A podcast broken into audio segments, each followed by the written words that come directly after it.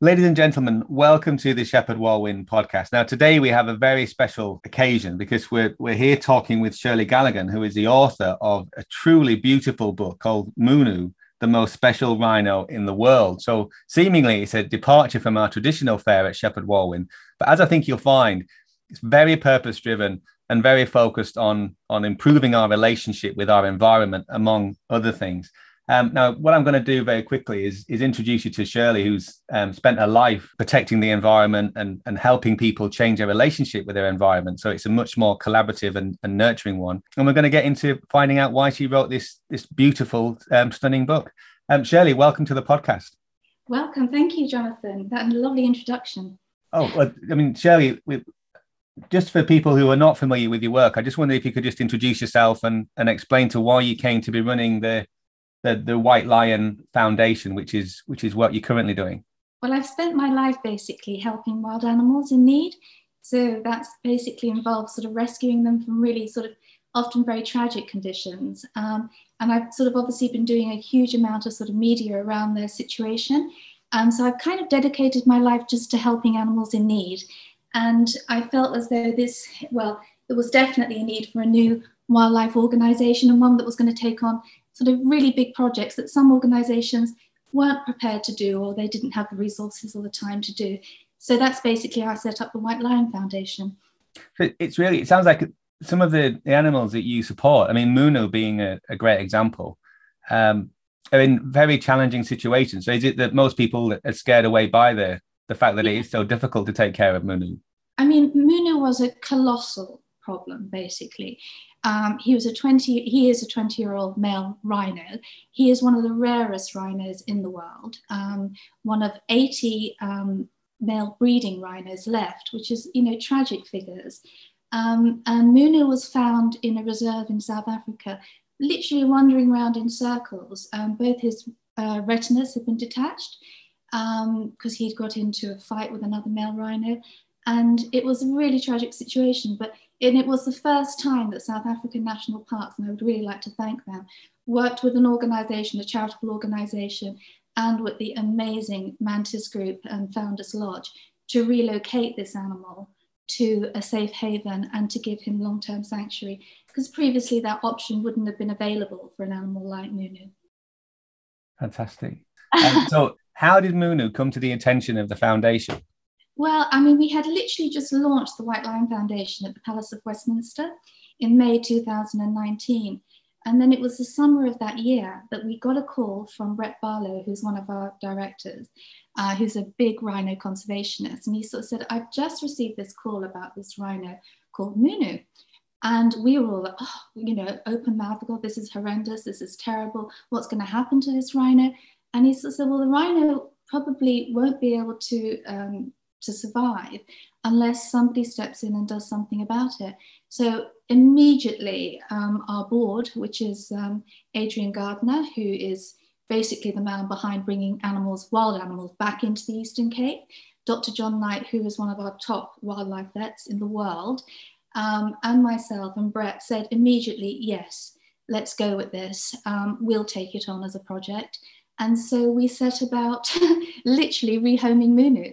Um, to found it and building him a, you know, fantastic five-acre facility to keep, because obviously rhino, they're huge, you know, animals, and they have an enormous amount of, you know, needs, and especially somebody like Munu, who had special needs because he was, sadly, he was blind.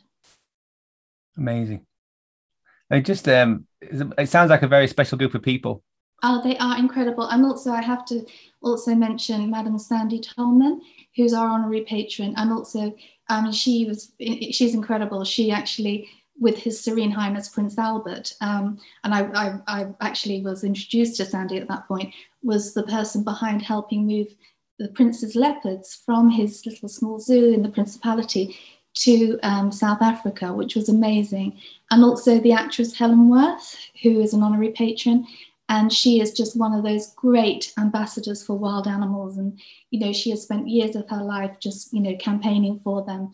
And she is amazing. So we have this really dedicated, brilliant group, actually, uh, and very proactive. And they're, but they're all highly knowledgeable and they're can-do people. So um, things happen.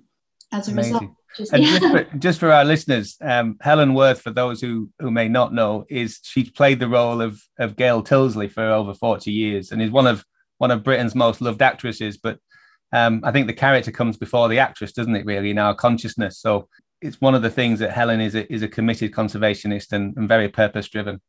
Yeah, um, no, she is a wonderful, wonderful person, and she's a passionate conservationist, and so and she speaks very eloquently about these issues. So she's been a you know a leading ambassador, and we're so honoured to have her as you know one of our honorary patrons. Fantastic. Now, now I'm going to get into what made you write the story about about Munu, but just as a as a step back, um, the foundation is the White Lion Foundation.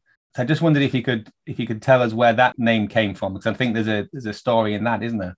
Yeah, no, there is. There was actually three white lion cubs that were going to be trafficked out of Pakistan. And um, fortunately, we were able to intervene and stop this from happening. Um, and it was really tragic because one didn't know really where the end destination was for these cubs. So we've actually managed, we, we do have sort of, we do monitor them. Um, and the cubs now have been rehomed in Pakistan and they're safe and well.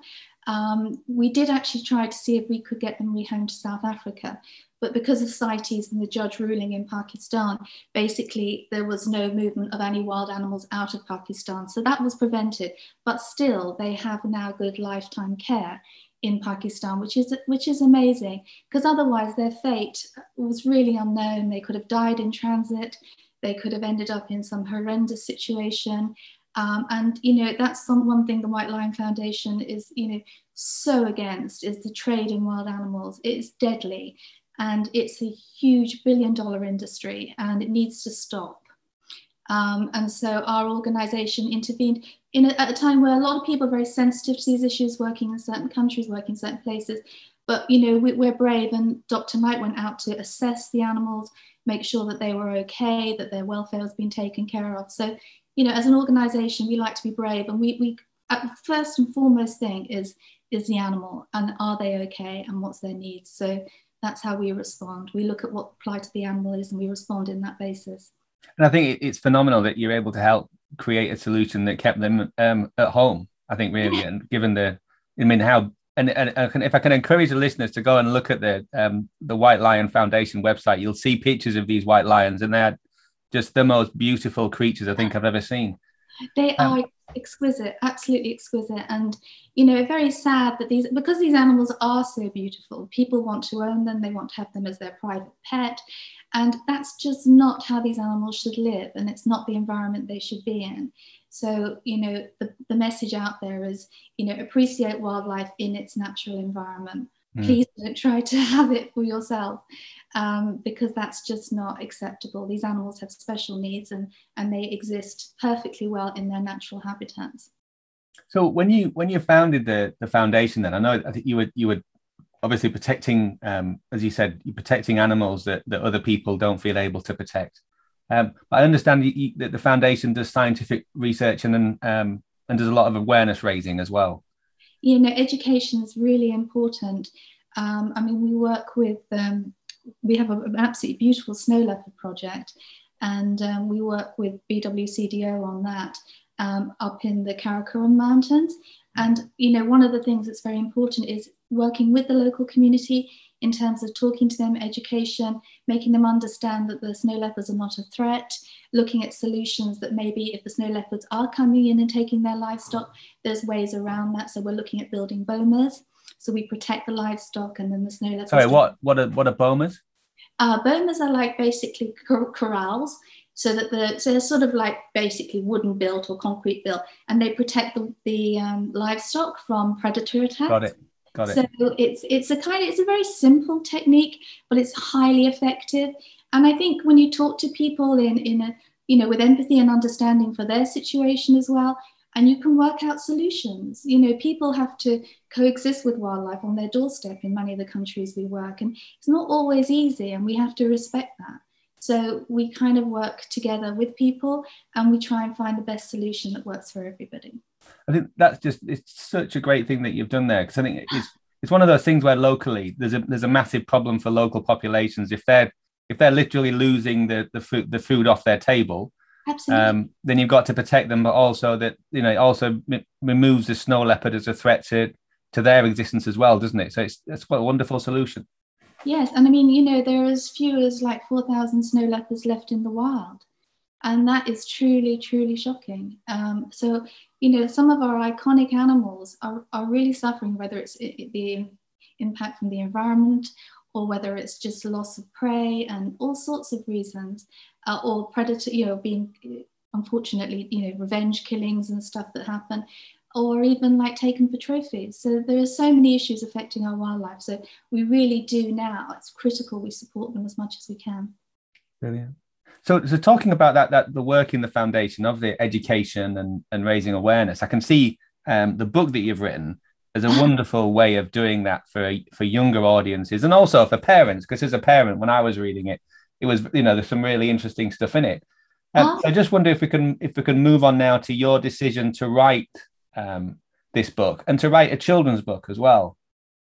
Yeah, so, well, I mean, children are the future, and they will be our future conservationists. They will be the people protecting the planet, protecting our wildlife. Um, for me, I felt as though Munu's story was, you know, captivating, and also Munu as a character, he's such a charming animal. You know, I've seen his rehabilitation and how he's adapted to his new home, and he's really quite an extraordinary animal. Plus he has this unique look, because um, we had to shave off his um, his horn to make sure he would travel okay, and he really is really quite exceptional. So I felt instinctively as though this was a story that would be so compelling for children, and they would absolutely love it. And I wanted it to be something that would be a book that would be available to children all around the world. Um, and they would all get the enjoyment of reading Munu's story, but also understand the messaging behind it and the importance of saving these animals. And from what I understand and know from children, they do have a natural empathy to animals. They do care. Um, and they're very instinctive about how they feel. And so I felt as though it was a natural story to be told. And then I was very, very fortunate to um, receive a call from Morella Lombardo from um, Shepheard Walwyn, um, who basically was as passionate about the story because she'd seen Helen Worth talking about it on television uh, with Angela Rippon. And she was as passionate as I was about it. And she sort of said, you know, I think this is the perfect children's book. I think this will be amazing. And she said, would you like to write this? So um, so I said, the story is almost inside me. I need to write this book. Um, and so that's really how it all became about. Um, and then I basically wrote the Munu story whilst, whilst we're all in lockdown, actually.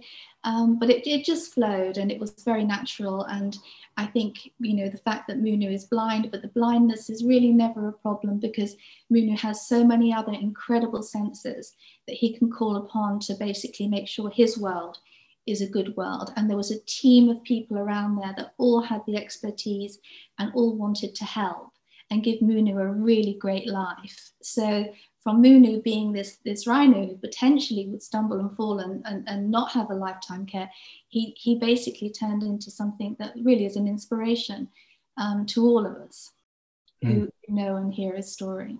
Yeah, and and the illustrations are by um, Zoe Barnish, which if anyone's interested or, or has an interest in children's works, I mean, she's a she's a, a really quite a famous illustrator, and a very skilled one, which I think we can if we can. we can put some a couple of pictures up on the website for people to see just how good these illustrations are. So how did that collaboration come about with Zoe? No, it's incredible. I mean, Zoe is so well respected, and she's done work for Sir David Attenborough amongst many notable pieces that she's done. Um, it was actually Morella who made the introduction, because I'd explained to Morella that I really wanted a book that would be something that would, you know, extend over time and be something that people would always remember, you know, so it was felt like a, a classic children's book in many ways. Um, and so Morella understood, and she she said to me, there's this wonderful illustrator called Zoe Barnish, may I send you through some of her, her drawings, her illustrations? And as soon as I saw them, I just thought they are absolutely beautiful. Uh, they have real depth, and the character comes through, and I just thought this is going to work perfectly for the Munu book. Um, But I, you know, even every time I would receive, you know, the drawings to the to, to the to the written word, I actually, it was almost like what I imagined in my mind, totally that's what I imagined in my mind. She's surpassed it. um, and some of the illustrations are so, so beautiful. And I think that's why it's, it's a book that will last. And, you know, and hopefully children will remember when they're grown up, and, you know, they'll want to read it to their children. And so, you know, Munu's story, I think, will be one that, that's timeless, really. Amazing. So who are the ideal readers for your book? I would actually say everyone's an ideal reader, because, I mean, as you said, as a parent, you've, you've read it to your children. And I think that, that people really who are interested in wild animals, who are interested in a, a story, I think everyone can read Munu's story. I mean, I, I've had adults come back to me and say they really enjoyed it, but it is for children. And I want children to really feel like they understand and they, they know a little bit more about rhino conservation and more about Munu after they've read it, and they feel engaged and, and excited by what's happening in the world. Um, this is a positive story. Um, I also think for children who maybe have, are visually impaired, I want them to have this story and to feel inspired by it, to, to understand that, you know, there are no limits to what can be achieved. There's always hopeful, you know, you can always be hopeful. And um, and I think Munu's story is, is one of hope. So, you know, and there's humour there too as well. So I think everyone can enjoy Munu's story. And, and I know you said earlier about children being conservationists of the future. Yeah. Um, so what are your what are your plans to develop this further in the future? Well, I mean, we, we hope to extend the range of wildlife books. Um, so that's something we'll be doing. But we're also now, through obviously this and through our other our project work, we are doing education programs for schools and extending our reach so that we can, uh, you know, embrace obviously education and, and children's learning, so that anything they need to understand about wildlife, we obviously the White Lion Foundation is a very good starting point for that. Um, so there's there's lots of scope for, you know, all children to become engaged in what we're doing and for wild animals. Fantastic. And I, I, one of the things I particularly like is it is given the challenging nature of the work that you guys do is is a way in in taking care of Munu. Then you're going to be learning stuff about taking care of rhinos, aren't you? That can then that can then be shared with people that are taking care of rhinos in a more conventional sense with with more conventional needs. So it's in yeah. that sense, you're, you're really improving the field of, of research and, and really living the purpose of the foundation. Yeah, I mean, um, our project work with um, with rhino, with critically endangered rhinos continues. I mean, what we want to do is we want to have a rhino rehabilitation um, centre and orphanage at Founders Lodge, so that we can help other rhinos like Munu, but also for young orphaned rhinos. And there are plans, hopefully, that Munu in time will find a mate and um, and he will then have offspring, which will then obviously add to the population of a very vulnerable species. Um, I mean, there are only two hundred fifty-four southwestern black rhinos, and that is truly shocking. And what we've had in during COVID times is obviously a, a spike in poaching, which is horrific. Um, so now is the time for all the good work that's been done for conservation. Now is the time really to focus our energies and make sure that's not underdone from the pandemic. Um, and we need we need as much support now as ever, really.